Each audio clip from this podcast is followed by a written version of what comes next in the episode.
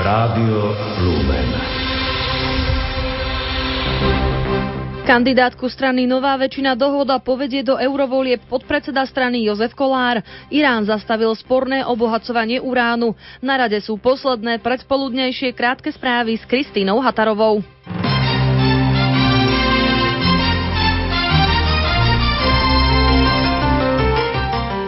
Kandidátku strany Nová väčšina dohoda povedie do eurovolieb podpredseda strany a poslanec Jozef Kolár. Dvojkou bude poslankyňa parlamentu Jana Žitňanská a trojkou nominant konzervatívnych demokratov Slovenska a bývalý politik KDH František Mikloško. Rozhodla o tom Republiková rada strany Nova na zasadnutí v Prešove.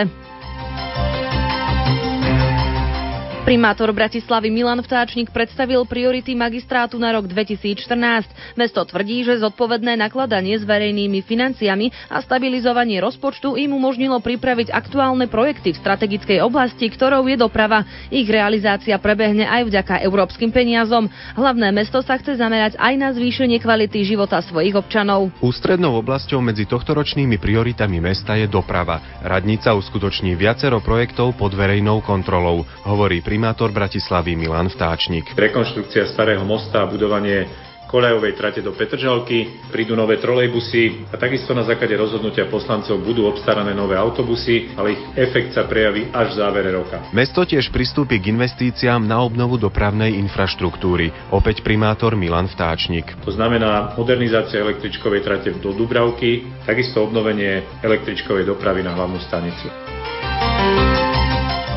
Téme Sila Solidarity sa bude venovať 6. ročník projektu Nenápadní hrdinovia v zápase s komunizmom. Tejto téme sa bude venovať pri príležitosti novembra 89, ktorého hlavnou silou sa stala poľská Solidarita a prvým postkomunistickým premiérom sa stal Tadeusz Masoviecky. Zároveň je to aj rok štvrtstoročia slobody na Slovensku. Občianske združenie Nenápadní hrdinovia, ktoré je súčasťou medzinárodnej platformy, predstaví aj príbeh slovenskej osobnosti. Rok 2014 je aj rokom 50. výročia od úmrtia Štefana Barnáša, politického väzňa a biskupa, ktorí dokázali jasne deklarovať svoj postoj v čase druhej svetovej vojny, ako aj v čase komunizmu. Zo sveta. Irán zastavil sporné obohacovanie uránu. Krajina tak plní novembrovú dohodu so skupinou svetových mocností, ktorá má platiť od pondelka najbližších 6 mesiacov. Ešte v sobotu pricestovali do krajiny jadroví inšpektori OSN, aby na obmedzovanie jadrového programu dohliadali. Hlavným predmetom dohody je práve výroba vysoko obohaceného uránu, vyvolávajúca obavy z využitia na zbrojné účely, ktorej sa Irán vzdá výmenou za čiastočné zrušenie sankcií zo strany Západu. Bielý dom obvinil z rastúceho napätia na Ukrajine vládu, ktorá nechcela uznať oprávnenú nespokojnosť ľudí a pohrozila sankciami, ak bude pokračovať násilie. Protivládne protesty vyústili v nedeľu v Kieve do prudkých pouličných bitiek s políciou. Dvojmesačná ukrajinská politická kríza tak veľmi eskalovala. Počasie.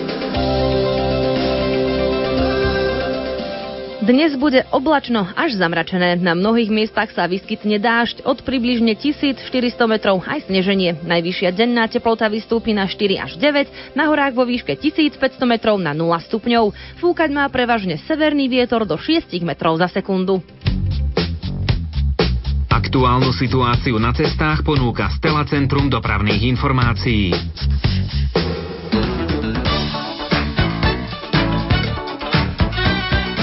Následky dopravných nehôd odstraňujú v Trenčíne na Legionárskej. V úseku počítajte s kolónami v obi dvoch smeroch. Takisto na D1 za Považskou Bystricou v smere do Ilavy. Dopravná nehoda sa stala aj na výjazde z Martina v smere do Koštian nad Turcom. Blokovaný je jeden jazdný pruh a tiež medzi Patou a Hajským v neprehľadnej zákrute. Úsek je prejazdný len pre osobnú dopravu. So zvýšenou pozornosťou jazdite v oblasti Fričoviec a Širokého. Vyskytuje sa tam hma s ohľadnosťou do 100 metrov. Cestné kontroly sa nachádzajú na viazde do Dolného Kubína v smere z Oravského podzámku a v Prešove na Sabinovskej v smere von z mesta. Želám vám šťastnú cestu a ešte presný čas je 11 hodín 4,5 minúty. Svoje informácie z cestnej premávky volajte do Stela Centra na bezplatné telefónne číslo hviezdička 75. K istotám prejazdu autom patrí aj poistenie auta. ponúkame vám ho aj na našej stránke www.lumen.sk.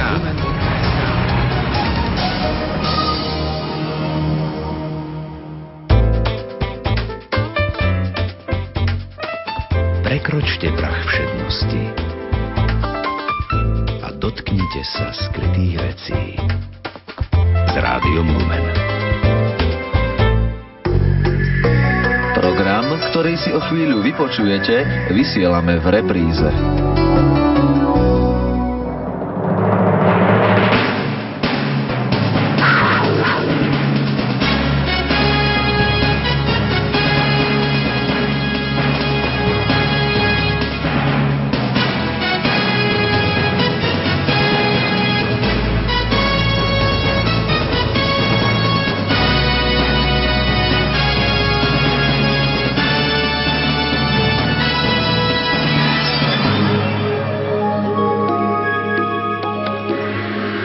Svedkami veľkých klimatických zmien. Ropy ubúda a potraviny sú čoraz drahšie. Paradoxne tak na najúrodnejších pozemkoch, ktoré produkovali potraviny, staviame rozsiahle obchodné reťazce.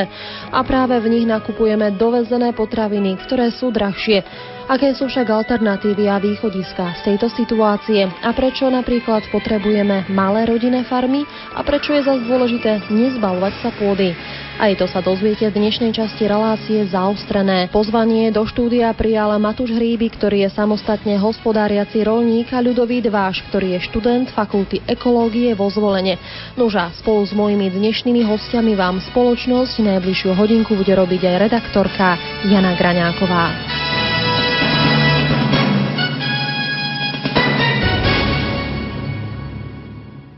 Matúš, prečo je pre nás tak dôležitý vzťah k pôde? Václav Cílek svojho času, ktorý prednášal na Technickej univerzite vo Zvolene, hovoril, že vzťah k pôde by malo byť to najdôležitejšie po vzťahu k rodine a k zdraviu, ktorý by sme si mali pestovať. Prečo je tak dôležitý vzťah k pôde ako takej?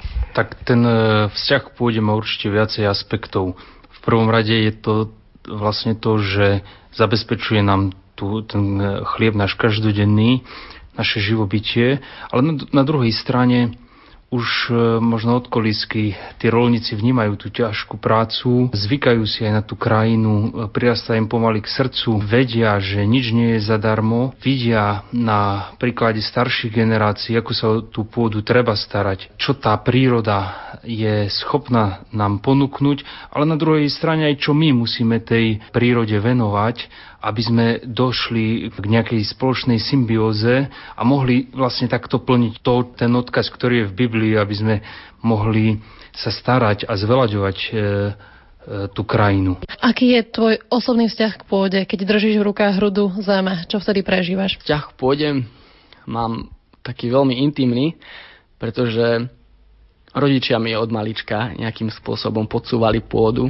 už len tým, že som pomáhal mame pestovať, keďže ona pestuje na záhrade.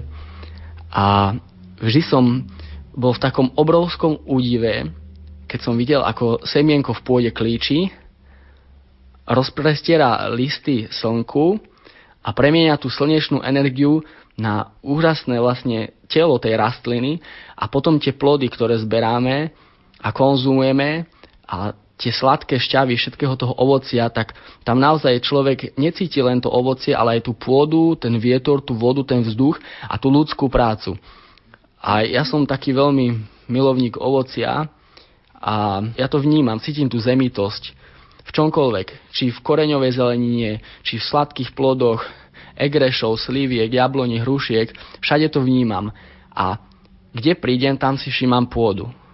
Vnímam, že táto pôda je kyprá, vlhká, jemná, hlboká, plitká a vždy si tak predstavím, čo by sa dalo na nej pestovať a čo nie, aké rastliny tam rastú. Keď vidím, kde aké rastliny rastú, aj vďaka škole, aj vďaka potulkám v prírode, môžem tú pôdu vnímať vo viacerých rozmeroch. V rozmere tom, že je to niečo, kde môžem realizovať svoj sen, pestovať kvalitné a zdravé potraviny, nielen pre svoju rodinu, ktorú Zatiaľ mám, ešte nemám takú, nemám deti, ale do budúcna.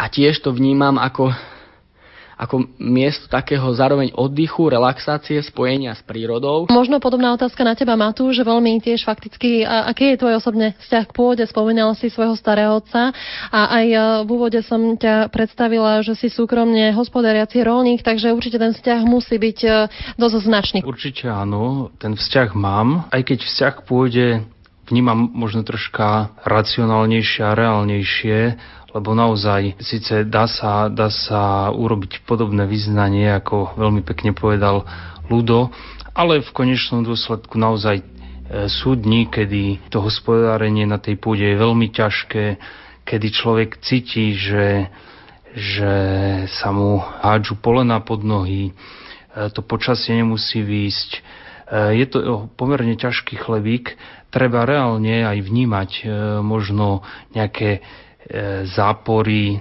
a klady, ktoré prináša toto hospodárenie na tejto pôde, ale jednoducho treba byť realista, lebo len so snou nemôžeme žiť, ale určite aj tie sny nám pomáhajú prekonať tie ťažké okamihy, ktoré pri tom hospodárení častokrát prichádzajú.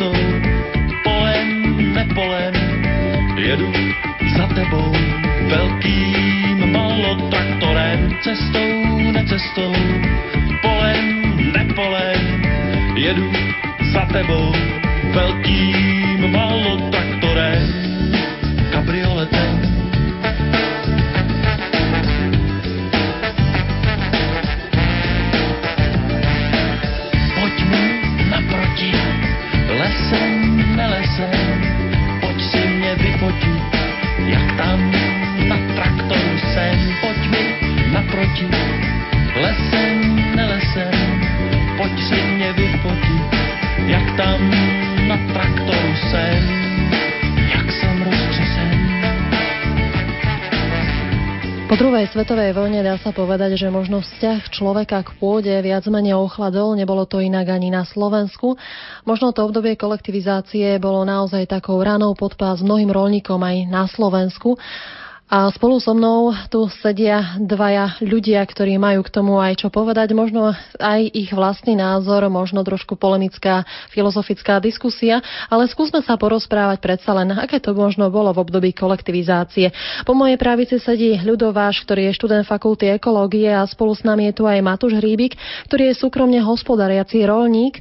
A budeme sa teraz tak trochu rozprávať o význame pôdy, o tom, aké šance má človek, ktorý skončí vysokú školu a trošku sa rozhliada, uplatniť sa na trhu práce, možno trošku tými alternatívnymi spôsobmi a trošku aj zapolemizovať, prečo sa nevrátiť k tomu podnikaniu v oblasti polnohospodárstva. To všetko nás čaká dnes v relácii zaostrené. Moje meno je Jana Graňáková a najbližšie minúty strávite spolu s nami a v našej spoločnosti.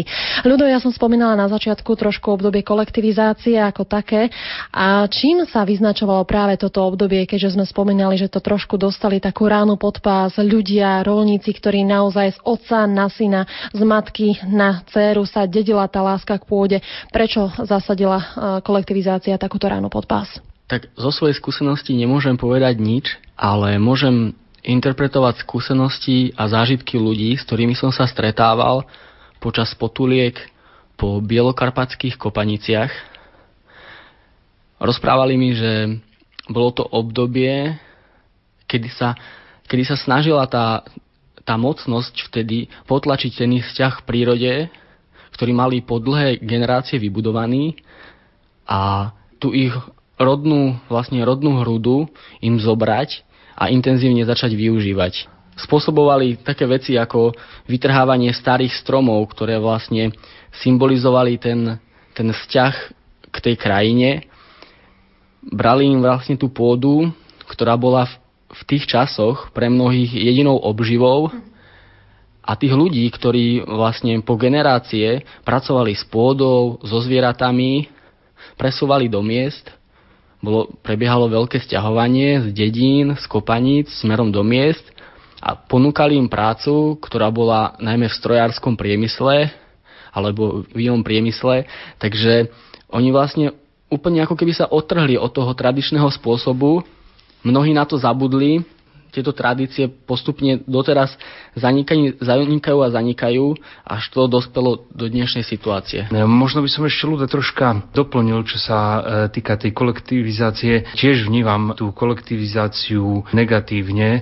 Samozrejme, niektorým ľuďom tá kolektivizácia veľmi pomohla. Tá práca spolu je ťažká, e, to treba povedať.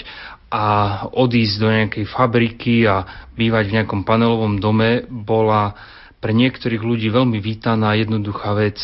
V tomto momente však boli prestrihnuté tie historické väzby, ktorí ľudia mali ku tej svojej rodnej hrude, k tej prírode, ktorá bola e, všade naokolo.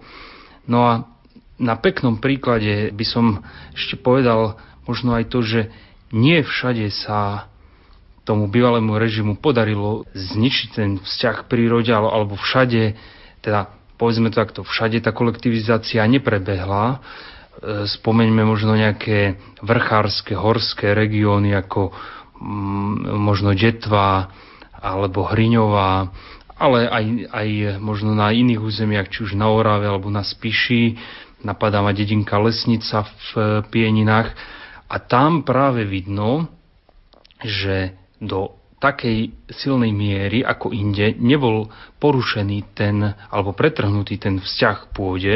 Čím to bolo, že to nebolo tak prerušené, že tí ľudia si zachovali ten svoj taký ráz? No jednoducho tam nebol ten strich tej e, generácie, tá, tá pôda sa užívala z otca na syna a, a možno až do dnešných dní táto kontinuita je tam zjavná. A dodnes vidno, že regióny ako Švajčiarsko alebo Rakúsko, rovnako tam, tam ten život s pôdou nie je o nič ľahší ako tu, ale napriek tomu tam dodnes žijú celé rodiny práve z tohto polnohospodárstva.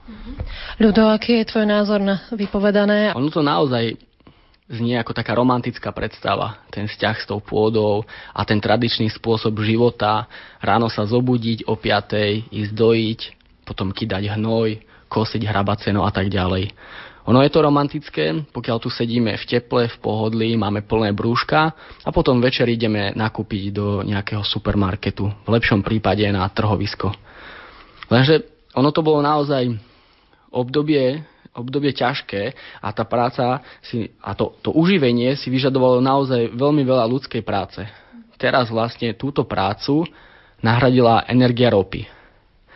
Takže preto my môžeme žiť v takom kvázi blahobite a v takom luxuse, pretože ropa pracuje za nás a technológie, stroje a všetko s tým spojené. Takže ono, vlastne tí ľudia to vtedy vítali ako keby, niektorí áno, niektorí nie. Stretával som sa s rôznymi názormi. Niektorí tužili potom, nazvem to americký sen, ale niektorí to vnímali ako veľkú ránu pod pás. Ako niečo, čo naozaj prerušilo ten ich vzťah aj s tou pôdou, ale aj s tými prarodičmi, ktorí teda už neboli medzi nimi, ale cítili to, že ešte sú s nimi skrz tú prírodu. Mnohí ľudia v dnešnej dobe, a teda hlavne mladí, by ťažko sa mohli vrátiť späť a znova vykonávať tie práce, ktoré boli úplne bežné. Takže možno keby sme spravili nejaký prieskum a spýtali by sme sa, alebo nie, prieskumy nie sú moc výpovedné, ale najlepšie by bolo nejaký zažitkový kurz, napríklad vyskúšať si týždeň alebo dva týždne na nejakej farme a naozaj tú prácu aj počas sichravých dní, aj počas pekných dní, tak bol by som naozaj zvedavý, ako by to dopadlo. Láska k pôde sa dedí z oca na syna, z cery na matku. Dokonca aj Európska charta o pôde hovorí, že pôda je jedným z najvzácnejších bohatstiev ľudstva. Umožňuje totiž rastlinám, zvieratám a človeku žiť na zemi. Tak či tak, ľudské bytie je fatálne závislé na pôde. Vy, ktorí ste prišli ku svojim rádiopríjimačom, len teraz počúvate reláciu zaostrené. Dnes sa rozprávame, filozofujeme a polemizujeme o alternatívach v poľnohospodárstve. Pozvanie do štúdia prijal samostatne hospodáriaci rolník Matúš Hríbik a študent fakulty ekológie vo zvolenie Ľudový Dvaš. Už raz sme spomínali známeho českého geológa Václava Cíleka, ktorý hovoril, že sme svedkami kolapsu civilizácií, ropy ubúda a potraviny sú čoraz drahšie, ale čo je ešte o mnoho alarmujúcejšie je fakt, že si zastaviame naozaj úrodné plochy, e, pôdy, ktoré kedysi prinášali naozaj potraviny a tie paradoxne nakupujeme v tých obchodných reťazcoch, ktoré vznikajú na týchto úrodných plochách a pôdach. A tieto potraviny sú o mnoho drahšie, než e, by človek možno povedal. Ale to je možno taká dlhšia diskusia a téma, ale skúsme to naozaj zúžiť na fakt ten, že veľa možno mladých absolventov, vysokoškolákov vyštuduje odbor ľudo, ktorý častokrát nie je ani uplatniteľný na trhu práce. A aké sú možno také tie alternatívy vysokoškoláka, ktorý príde do praxe, aby neskončil na úrade práce aj v súvislosti s pôdou? Dá sa nejaké alternatívy vymýšľať? Ja ako študent krajnej ekológie môžem povedať, že zamestnať sa naozaj je v, na Slovensku problém z tohto odboru. Ale tým vôbec nechcem povedať, že by sme mali málo práce. Tej práce pre krajného ekologa je naozaj veľmi veľa. Máme množstvo environmentálnych problémov, ktoré treba v krajine riešiť. Žijeme v krajine, pijeme vodu z krajiny, jeme potraviny z krajiny. A všetky negatívne faktory sa odrazia napríklad aj na kvalite tých potravín. Keď sa vrátim, alebo pokračujem v tom uplatnení. To uplatnenie, ja vidím veľký význam v, to, v rôznych mimovládnych organizáciách. Mm-hmm. Už poznáme, že št- rôzne štátne organizácie bývajú častokrát uh, veľmi neflexibilné a nereagujú na to skutočne, čo zapotreby, kde sú problémy. Rôzne mimovládne organizácie, občianské združenia, ktoré vlastne môžu čerpať rôzne fondy, granty z Európskej únie, je naozaj možnosť. Sú dostupné peniaze. Je dôležité, aby boli šikovní ľudia, ktorí vedia dobre napísať projekt, to je prvý bod, a zároveň ho aj zrealizovať. Uh-huh. A aby tie projekty naozaj odpovedali na to, čo spoločnosť potrebuje. Skúsme byť konkrétni a rozmaňme si na drobné. Uh, aké typy projektov by bolo možno vhodné zriešiť práve v tomto čase, v tomto časopriestore? Keď budem taký konkrétny, v súčasnosti prebieha projekt na záchranu starých a krajových odrôd ovocných drevín, konkrétne jablonia a hrušiek v Bielých Karpatoch. Je to veľmi záslužná práca, vlastne mapuje sa to bohatstvo. Je to bohatstvo prírodné, ale zároveň kultúrne.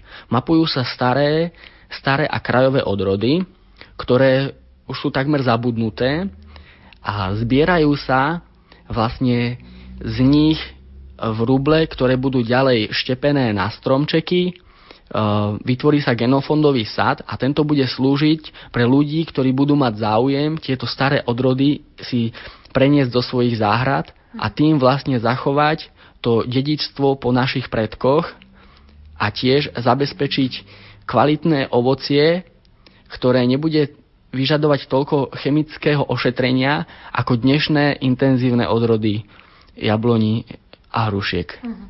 Tak to je taký konkrétny príklad, ktorý prebieha v Bielých Karpatoch, ktorý je vlastne takým svetlým príkladom v dnešnej spoločnosti, že naozaj je to projekt bez zisku finančného, ekonomického v súčasnosti, ale je to taká taká zábezpeka naozaj pre tie ďalšie generácie, aby sme zachránili niečo, čo má hodnotu. To bol jeden z príkladov. Ano, e, rád by som reagoval už na tú tvoju otázku, ktorú si sa pýtala, e, že, že vlastne čo môže ten mladý človek urobiť. E, tu mne sa zdá, že najväčší kameň úrazu. Presne ako povedal Ludo, sú rôzne dotačné schémy, sú rôzne podporné projekty, no ale povedzme si to takto veľmi veľa ľudí, ktorí majú vzťah k pôde, nejakí farmári alebo nejakí absolventi stredných polnospodárských škôl, e, nemajú možno chuť e, a nie sú ani vybavení na to, aby riešili túto administratívu. Dneska sme z polnohospodára spravili nie len, nie len človeka, ktorý pracuje manuálne, ale možno polovicu času sedí za nejakými papiermi, sedí za nejakými výkazmi, za počítačom a je to častokrát veľmi demotivujúce, lebo priemerný človek, ktorý žije na dedine, e, nemá nejaké veľmi veľké skúsenosti, e, dosť ho to ničí. Hej, po, povedzme to takto. No, e, samozrejme, tých možností podpory je veľa, ale, ale tá, tento fakt, táto administratíva si myslím, že veľmi veľa možných adeptov odradí. Kameňom v topánke každého rolníka sú dotácia, konkurencia a tá nie je malá, práve naopak. A napokon aj od toho sa odvíja konečná cena potravín na pultoch obchodov. Tie slovenské výrobky majú niekoľkonásobne vyššiu cenu než konkurenčné. Nuža, spoločným menovateľom sú dotácie. A čo by si navrhoval, ako riešiť túto situáciu? Lebo naozaj e, byrokracia zabíja častokrát tvorivosť, možno chuť e, riešiť možno v prípade biznis v tomto smere podnikať, ako si to urobil aj ty svojím spôsobom. Čo by si poradil? Akým spôsobom sa pohnúť? Akou cestou? Neviem, ja, ja so nevidím iné východisko ako to, že ten, kto ráta s tým, že by chcel byť polnohospodárom, musí sa proste na túto krutú realitu adaptovať len, len teda prispôsobiť. Ešte sa vrátim ľudo k tým alternatívam pre toho mladého človeka, ktorý, ale nie mladého človeka, ale proste pre ľudí, ktorí eventuálne rozmýšľajú trošku ekologickejšie. Aké sú okrem toho, čo si spomínal, ten sad a písanie projektov, aké sú tie ďalšie alternatívy? Ďalšie alternatívy častokrát, keď vidie mladý študent zo školy, tak prvé, čo mu behá myslou, je to, aby splnil všetky tie náležitosti, povinnosti, vybavovačky na úradoch a aby získal nejaký zdroj príjmov, ktorý by ho oslobodil napríklad od závislosti na rodičoch. Nezostáva mu moc veľa premýšľať a skončí v zahraničí. Takto veľa veľmi šikovných ľudí odíde do zahraničia a prichádzame o takú časť nádeje na zlepšenie situácie na Slovensku. To je v drvej väčšine prípadov. Z tých alternatív ma vždy napadne, že, že ako naozaj skutočne začať riešiť a zlepšovať situáciu. Dôležitá je výchova a vzdelávanie. Vzdelávanie je alternatívne, nie je to, ktoré poznáme v školách, ale vzdelávať zážitkami, rôznymi kurzami, workshopy, praktické manuálne práce. Všetko to, co sa dá, dá. Je na Slovensku dostatok už takých spolkov a organizácií, občianských združení, ktorí ponúkajú ďalšie vzdelávanie. Vzdelávanie v oblasti prírodnej architektúry, v oblasti permakultúry, trvalo udržateľného poľnohospodárstva. V mnohých odvetiach dá sa uplatniť, dá sa využiť Európska dobrovoľnícka služba. Je to systém, kedy mladý študent alebo človek vycestuje na čas do zahraničia, alebo aj nemusí a pôsobí v nejakej neziskovej organizácii, pomáha ako dobrovoľník, zároveň dostáva nejaké malé vreckové, mm-hmm. ale získava skúsenosti. Lebo počas štúdia na vysokej škole nezostáva toľko veľa času na získavanie tých skúseností, pretože náročnosť skúšiek a seminárnych prác je taká, že ten čas je vyhradený prevažne na to štúdium. Takže myslím si, že nie je veľakrát pripravený úplne začať sám hospodáriť, ale potrebuje taký rozbeh. A má možnosť rozbehnúť sa. Aj vycestovaním do zahraničia, ale v najlepšom prípade vrátiť sa. Nebyť demotivovaný tým, čo sa deje tu, ale zobrať si tie najlepšie príklady zo zahraničia, napríklad zo Švajčiarska, kde veľmi dobre fungujú tieto alternatívne smery v poľnohospodárstve, ako sú komunitné záhrady v mestách, včely v mestách, a napríklad debničkový spôsob e, predaja ovocia zeleniny v mestách. Tomu sa ešte dostaneme tým alternatívnym spôsobom polnospodárstva, ale v tvojom rozprávaní odzneli dva zaujímavé pojmy, ktoré nie každý chápe a dobre si ich vysvetľuje. Rozumeňme si teda na drobné permakultúra a trvalo udržateľné polnohospodárstvo. Tu už čo to vlastne znamená trvalo udržateľné polnohospodárstvo? Tak e, trvalo udržateľné polnohospodárstvo je systém polnohospodárstva, ktoré by malo fungovať aj z dlhodobého hľadiska. To znamená, že pestujem také plodiny, ktoré a takým spôsobom, aby som nevyčerpal pôdu, aby tá pôda ostala aj pre mojich synov, pre mojich vnukov. E, jednoducho tie živiny, ktoré odoberám z tej pôdy, by som nejakým systémom a nejakým spôsobom mal potom aj nazad vrátiť do tejto pôdy, čiže urobiť taký nejaký cyklus. Uh-huh. Čiže myslieť prakticky na svoju ďalšiu generáciu, aby naozaj mala z čoho fungovať, ako ďalej pôsobiť. Ale bola spomenutá ešte aj permakultúra. Čo to vlastne je? Permakultúra je pojem, ktorý prichádza na Slovensko e, čerstvo, ale vo svete je známy. Je to vlastne spôsob hospodárenia s pôdou veľmi prírode blízky, sleduje rôzne prírodné princípy a zachováva hlavne zdravú pôdu a produkuje zdravé potraviny s minimálnym alebo žiadnym vstupom chemických látok do tých, do tých pestovaných plodín. Takže je to vlastne ekologický spôsob poľnohospodárstva s využitím všetkých tých prírodných, nazvem to, zázrakov tej našej rastlinnej ríše. A zároveň teda obsahuje aj chov dobytka, ktorý je citlivý, ktorý vníma tie zvieratá nie ako stroje, ale ako živé bytosti, ktoré potrebujú takisto lásku a opateru ako aj my ľudia. By som sa možno vyjadril k takému tomu druhému systému polnohospodárčenia, takému skôr reálnemu, Ludo tuto pekne hovorí o permakultúre, ale mladý človek na Slovensku, ktorý by chcel podnikať eh, práve v polnohospodárstve, si myslím, že skôr rozmýšľa práve nad tým tradičným polnohospodárstvom.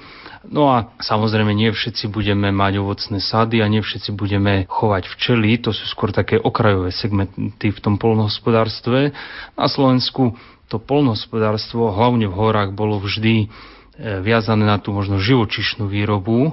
A tam práve vidím viacero problémov, ako by mohol mladý človek e, vhupnúť do tohto polnohospodárstva, lebo tá konkurencia tých už etablovaných polnohospodárov je taká vysoká, že som pomerne skeptický, že vlastnými silami môže mladý polnohospodár túto preraziť. Samozrejme môže, len bude to stáť veľa strádania, či už na úkor vlastnej rodiny alebo seba samého. Určite sa to dá, ale tuto je jedna veľmi dôležitých vecí, ktoré odrádza práve týchto polnohospodárov, že tá konkurencia je taká silná, že málo kto sa pustí do tohto boja. Môžem doplniť? Mm-hmm.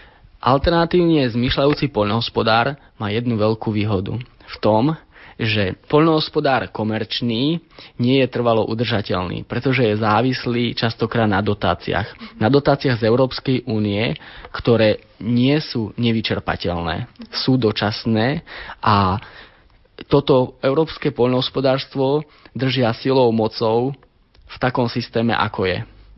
Takže ak sa rozhodneme hospodáriť bez dotácií a bez, bez nejakých peňazí od Európskej únie, tak bude to určite ťažšie, bude to naozaj, naozaj náročnejšie, ale môžeme sa dopracovať k tomu, že naozaj splníme všetko preto, aby to bolo trvalo udržateľné. Veľa sa diskutuje o tom, že je málo slovenských výrobkov aj v obehu, málo slovenských výrobkov sa predáva a keď aj, tak sú príšerne drahé.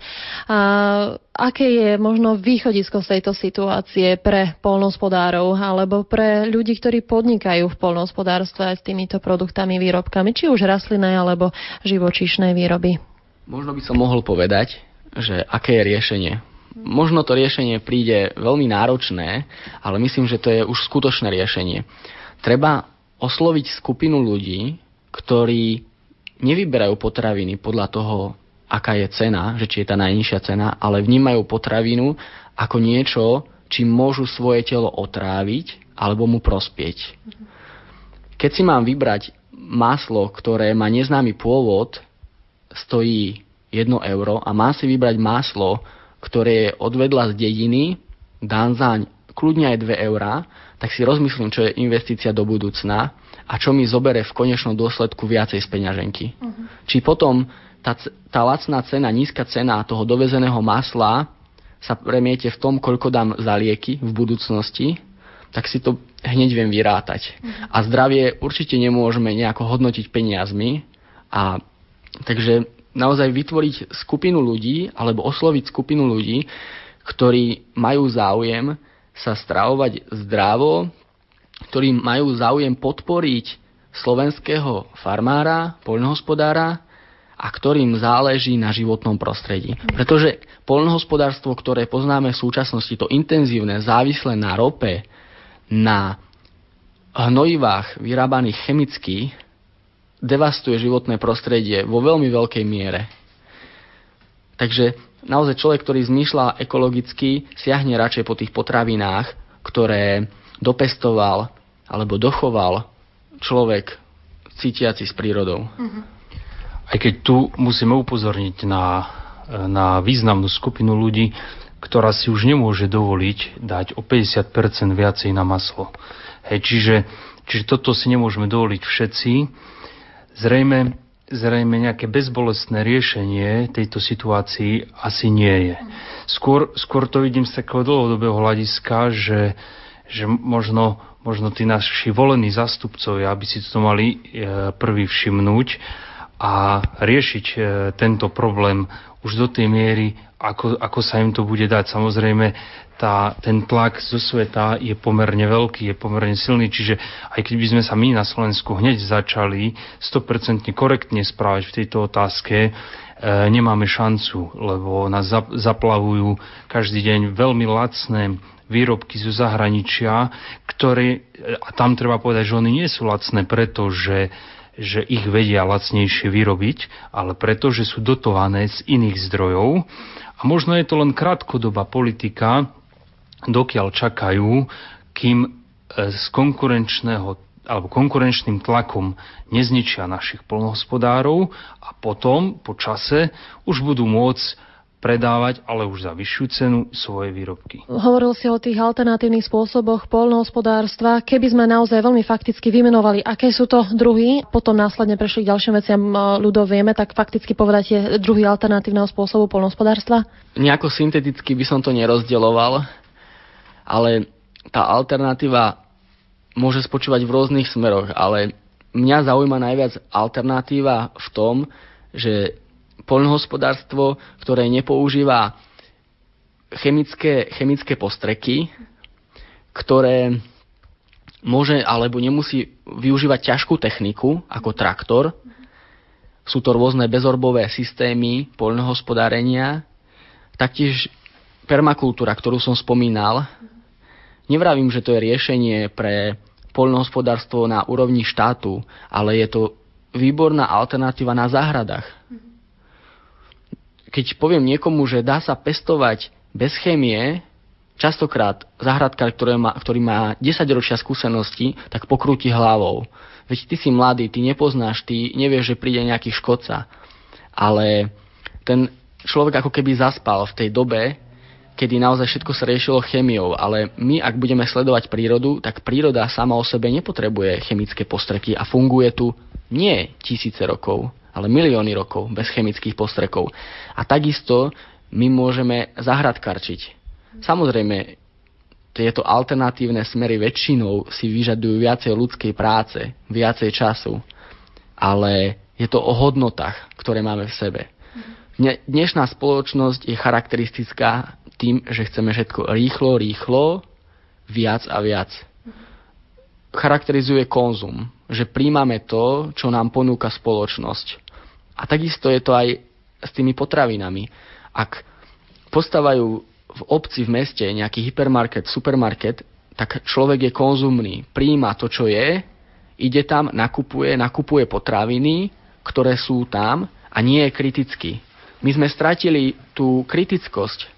Napríklad človek si povie, že, že byť skromný. Ja charakterizujem skromnosť ako, ako to, že chcem že chcem ako keby to najkvalitnejšie.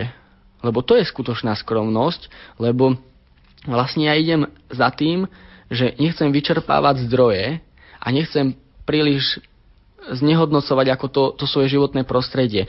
A to je v tom, že vlastne väčšinou to, čo je kvalitné, tak to je zároveň aj skromné voči našej prírode. Je to taký paradox.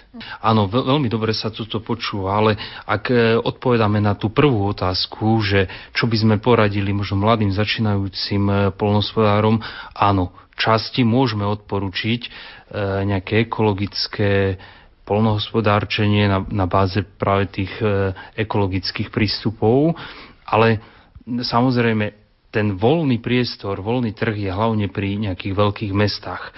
Čiže ja ak aj vypestujem biopotraviny, otázka je, že čo s nimi budem robiť. Samozrejme, môžem zasobiť seba, svoju rodinu, to je tiež nezanedbateľné, ale na druhej strane, čo s tými prebytkami, kde ich môžem predať. Áno, v okolí veľkých miest, možno ich aj vďaka nejakej, nejakému stále väčšiemu a väčšiemu dopytu po týchto ekologických a, a, a výrobkov v biokvalite vie, viem nejako predať. Horšie je, keď e, žijem v odlahlom regióne, kde možno najbližšie mesto je 50 kilometrov, tam je práve otázka, že čo s tým. Samozrejme, môžem sa, môžem sa zamerať na taký segment, ktorý nemusím ku svojim klientom doviesť každý deň, ale len raz za určitý čas. Momentálne ma napadajú nejaké čaje, ale samozrejme je to, je to hlavne o tom, ako ďaleko je odo mňa ten môj potenciálny klient. Veľmi zaujímavou alternatívou, ktorá prišla k nám zo zahraničia, je tzv. debničkový systém, ktorý sa začína tak trochu rozmáhať už aj na Slovensku. Povedzme si to prakticky, čo to vlastne znamená ten debničkový systém. Na Slovensku naozaj sú také začiatky. Mohol by som vymenovať mesta ako Bratislava, Zvolen, Trenčín, Banská Bystrica. V týchto už je to rozbehnuté, ale väčšina ľudí o tom nevie. Je to systém, ktorý spočíva v tom, že nájde sa nejaká skupina ľudí, ktorí majú záujem o potraviny od lokálneho farmára.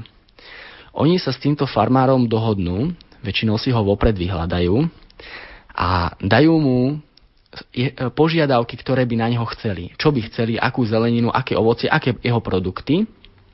A on im potom zabezpečuje počas toho, počas toho obdobia toho zberu a toho spracovania im zabezpečuje každý týždeň alebo každý 10 dní na určitom mieste napríklad v kultúrnom stredisku alebo na trhovisku, im zabezpečuje v tých debníčkach tú ich dávku zeleniny a ovocia, sírov, mlieka, medu a tak ďalej.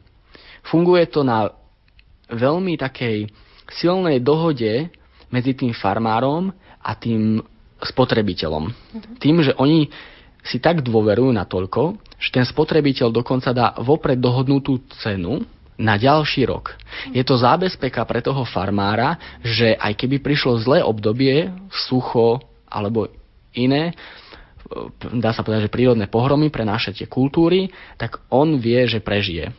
A ten poľnohospodár ide z úplne s iným vedomím do toho pestovania. Má istoty, istoty a to sa aj odrazí na tej kvalite, lebo robí to s takým väčším nadšením. Nie zo strachu, že nebude mať čo do úst, ale naozaj pre takú aj, aj tú lásku k prírode, aj k takej ekológii, aj k tým ľuďom. Tie potraviny sú kvalitné a sú hlavne lokálne. Nie, za tými potravinami nie je zbytočne veľa ropy na transport, na chémiu, na predaj v obchodoch a taktiež medzi vlastne producentom, tým výrobcom a konečným spotrebiteľom je, nie sú takmer žiadne články, ktoré by sa obohacovali alebo by nejako manipulovali tú cenu. Takže je to fair play. Má to šancu na ďalší úspech, na to, že tí ľudia si na to zvyknú a naozaj to oživí trošku to slovenské polnohospodárstvo do budúcnosti, tento tzv. debničkový systém, Matúš? Určite áno. Vidím tam pomerne veľkú perspektívu, že by to takto mohlo fungovať. V mestách zárobkovo činní ľudia si stále viacej a viacej uvedomujú naozaj e, to, to staré Hipokratové, čo on vravil, že nech je jedlo vašim liekom a rozmýšľajú naozaj nad tým, že o čo viacej investujú do kvalitných potravín, možno o to viacej budú stratovať či už na liekoch alebo na nejakom čase keď budú chorí a nebudú môcť e, zarábať tie peniaze. A samozrejme dochádza tam aj k tej harmonii alebo k hľadaniu tej harmonii a, a už pre veľmi veľa ľudí dneska je celkom kľúčové aj to, aby tú svoju ekologickú stopu mali čo najnižšiu.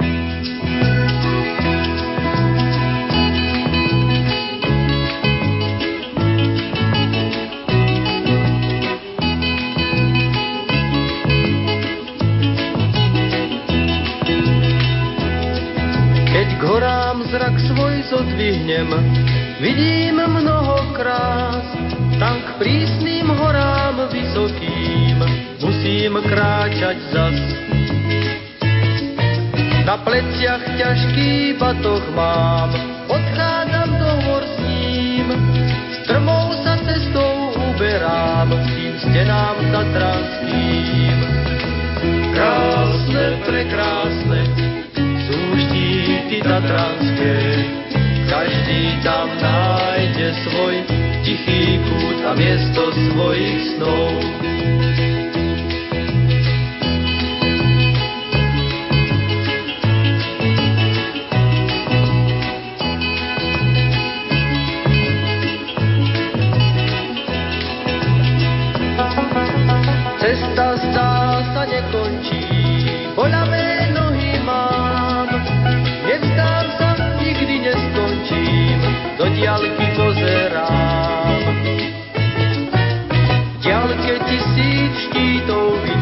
Na všetko zabudnem. Do diaľky slova zakričím, krásna je táto zem. Krásne, prekrásne, sú štíty tatranské, každý tam nájde svoj tichý kút a miesto svojich snov. Krásne, prekrásne, sú štíty tatranské, každý tam nájde svoj tichý kút a miesto svojich snov. V dnešnej časti relácie zaostrené hovoríme o alternatívach v poľnohospodárstve. V predchádzajúcich minútach moji dnešní hostia Matúš Hríbik, ktorý je samostatne hospodáriaci rolník a študent Fakulty ekológie vo zvolenie ľudový Deváš, viac priblížili svoj vzťah k pôde, prečo kolektivizácia zasadila ranu pod pás rolníkom na Slovensku a tak oslabila ich vzťah k pôde. Nuža v tých nasledujúcich minútach sa dozviete nové zaujímavé informácie o podnikaní v poľnohospodárstve a to prečo prečo je dôležité zakladať a mať rodinné farmy. Okrem toho sa dozviete viac aj o tom, za akými úskaliami a z čoho majú vlastne najväčšie vrázky na čele všetci rolníci. Veľa sa dnes hovorí o malých rodinných farmách. Je to možno e, taký návrat, dá sa povedať, do minulosti, ale v trošku takej modernejšej forme, Matúš. Ty sám si súkromne hosporiadací rolník a vieš tie veci z toho praktického uhla pohľadu. Má naozaj šancu prežiť takáto farma, ktorá rodinná farma na Slovensku v našich slovenských podmienkách? Aké to je v praxi? Eh, musím povedať, že som začínajúci súkromne hospodáriaci rolník. Eh, stále sa ešte len orientujem na tom trhu. Áno, myslím si a vidím teda aj v mojom okolí nejaké pozitívne príklady a dá sa, eh, alebo je reálne to, že tie rodinné farmy môžu prežiť, ale stále nevidím nejaký obrovský priestor preto, aby mohli nejako húfne vznikať je to ťažký chlebík. Eh, dne, v dnešnom globálnom svete vyhráva ten, ktorý vie znižovať náklady. Znižovať náklady vedia silný a veľký. E, tu skôr naozaj treba len e, komunikovať s tými potenciálnymi zákazníkmi, klientami a presvedčiť ich o výhodách tých produktov, ktoré sa práve produkujú na týchto rodinných, či už ekologických farmách, alebo aj tých tradičných, ale jednoducho je veľa ľudí na Slovensku, ktorí sú erudovaní v tom, že a, a cítia to tak, že naozaj, keď si kúpim tento výrobok, tak pomôžem nejakej mladej rodine, pomôžem nejakému mladému farmárovi a berú to ako benefit a možno on, e, a potom možno kupujú tie produkty o niečo drahšie, ale majú dobrý pocit, že niekomu pomohli tu na Slovensku. Základom je tá komunikácia, ako bolo povedané a spomenuté, ale stále to stojí a padá práve na nej. Akým spôsobom by možno bolo dobré a vhodné upozorniť tých spotrebiteľov, tých zákazníkov na kvalitné výrobky z tých fariem ako takých? Aké sú tie prostriedky získavania zákazníka práve v tomto segmente polnohospodárstva, ktorý nie je ľahký segment na podnikanie? Uh, tu, tu poviem to, čo už som začal, že dneska ten, čo sa rozhodne byť farmárom, musí rátať s tým, že bude tak troška aj úradníkom, bude veľa vecí riešiť e, nielen z, zo stajne alebo zo záhradky, ale bude veľa vecí musieť riešiť aj spoza počítača. A možno práve tuto je tá odpoveď na tú otázku, že do toho treba zahrnúť marketing, do toho treba zahrnúť e, možno rozmýšľanie o tej správnej logistike, kde, akým spôsobom, komu čo doveziem, či sa spojím s nejakými inými polnohospodármi, či má význam niektoré svoje produkty transportovať aj na dlhšie vzdialenosti. Čiže toto sú všetko aspekty, ktoré musí mať možno na pamäti práve ten začínajúci farmár. No, napadlo ma, že taká podpora ekologického poľnohospodárstva v lokálnom a malom ide ruka v ruke s povedomím o zdravej výžive. Mm-hmm. Je zapotrebí, aby sa na svetlo sveta dostávali informácie o tom, ako sa v dnešnej dobe potraviny pestujú a vyrábajú. Ako, aké prostriedky využíva napríklad mesospracujúci priemysel, v akých podmienkach žijú zvieratá, čo všetko obsahujú mliečne produkty a aké rôzne reziduá chemických látok sa nachádzajú v potravinách. Toto všetko, keď sa dozvedia ľudia, naozaj ako to funguje v skutočnosti, tak myslím si, že mnohí sa rozhodnú pre tú voľbu toho alternatívneho spôsobu hospodárenia, respektíve budú kupovať produkty, ktoré nebudú niesť sebe množstvo chémie. Napadá mi taká otázka. Je potrebná zmena myslenia moderného človeka, alebo objaviť v sebe to, čo už je nám genetické dané, a to je tá láska k pôde, k prírode ako takej? No, zmena myslenia. Ja si myslím, že práve to myslenie je častokrát problémom dnešnej spoločnosti. Príliš premýšľame, naša hlava je ako práčka, v ktorej sa počas jedného dňa 60 tisíc myšlienok premelie a práve tieto myšlienky, mnohokrát veľmi konzumné myšlienky, čo potrebujem, čo chcem nové, čo ma urobí šťastným, prchavé myšlienky, prchavé šťastie z materiálnych vecí nám práve zahmlievajú ten vzťah, skutočný vzťah tou, s tou pôdou, s tými rastlinami, zvieratami a zároveň aj s ľuďmi. Pretože bolo by nesprávne oddelovať pôdu, zvieratá, rastliny, celkovú prírodu od ľudí. Veď tá esencia v tých ľuďoch a v tej prírode je rovnaká.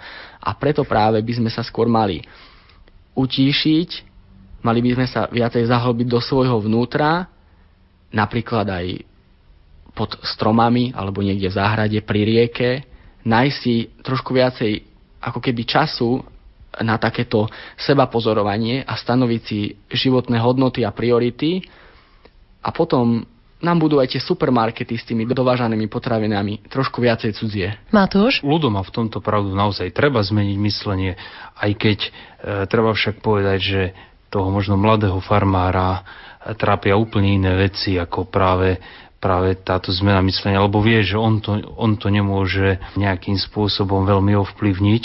Hej, jeho skôr zaujíma, kde zoženie peniaze na pohodné hmoty, kde zoženie peniaze na nový traktor, e, či správne vyplnil tlačiva na to, aby dostal nejaké dotácie. Čiže skôr možno by som hľadal nejakú pomoc, možno aj od štátu v tom, že týmto mladým začínajúcim farmárom by dával nejaké takéto praktické rady.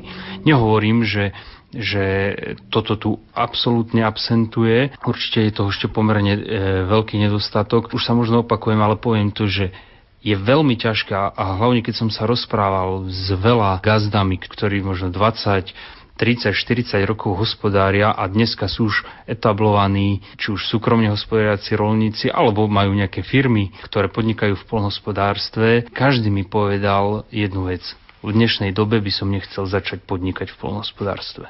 Čiže pre toho mladého človeka počuť toto je veľmi demotivujúce. Predsa len možno nás počúvajú nejakí poslucháči, ktorí tak polemizujú alebo zahrávajú s myšlienkou začať predsa len podnikať v polnohospodárstve. Čo je potrebné na ten začiatok pre tých eh, budúcich eh, farmárov, rolníkov, eh, samopodnikateľov v tomto smere? Čo by mohli mať alebo mali mať na ten začiatok? V dnešnej dobe po prečítaní viacerých článkov väčšej časti problematiky sa mi zdá, že najväčšia devíza, ktorú môžete mať, alebo ten mladý plnospodár môže mať, je pôda.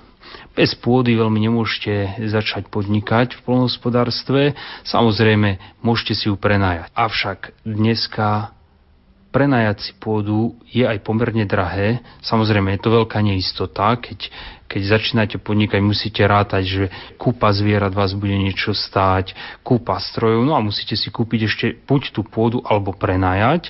Čiže v tomto ste potom aj dosť neslobodní, lebo vy neviete, ako zmení tú náladu ten prenajímateľ. Tento rok vám môže túto pôdu prenajímať, o dva roky to už e, nemusí byť pravda. No ale okrem tej pôdy samozrejme e, je veľmi dôležitá aj chuť do toho podnikania.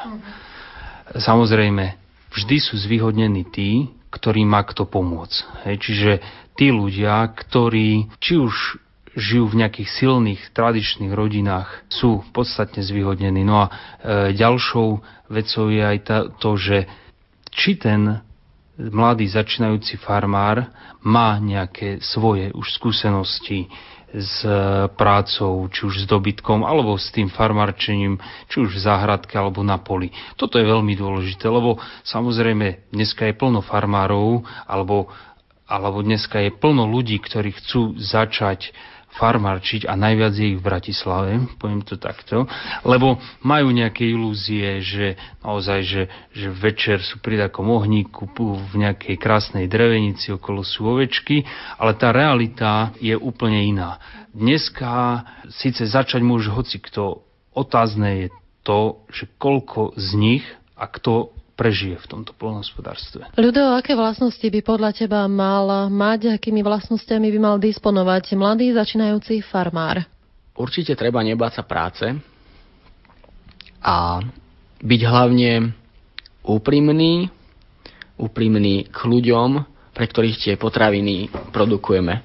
Pretože naozaj nevypláca sa klamať, klamstvo má krátke nohy, nás dobehne a možno naozaj mať takú pokoru pred tým a nemať veľké očakávania, že budem nejako zarábať, že to bude nejaká e, zárobková činnosť, ktorá, ktorá mi bude vynášať peniaze naviac.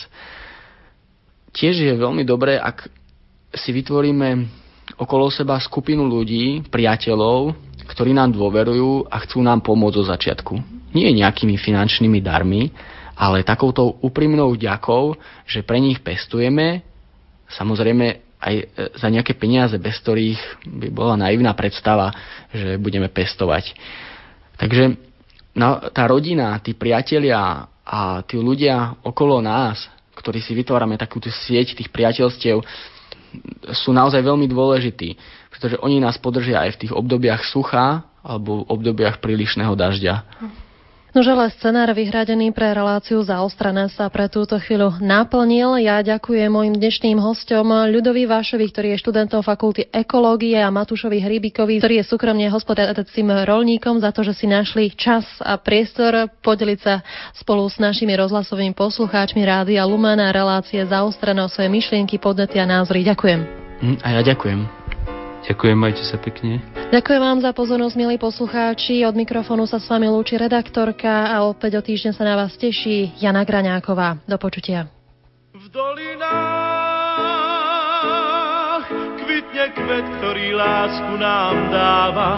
Jeho jas v tmavom ráne vždy svieti ako prieždenie.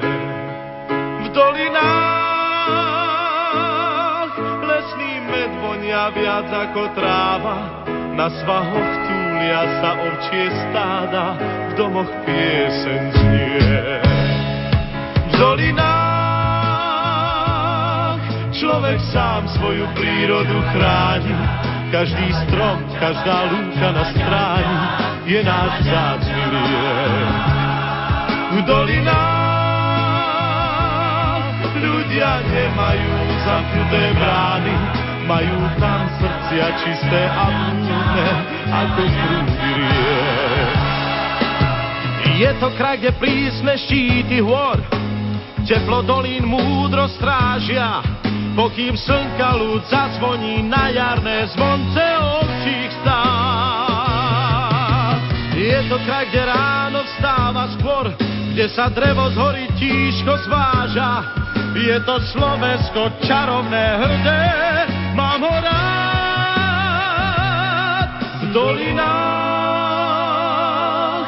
Kvitne kvet, ktorý lásku nám dáva, jeho jas v ráne vždy svieti ako prieždenie.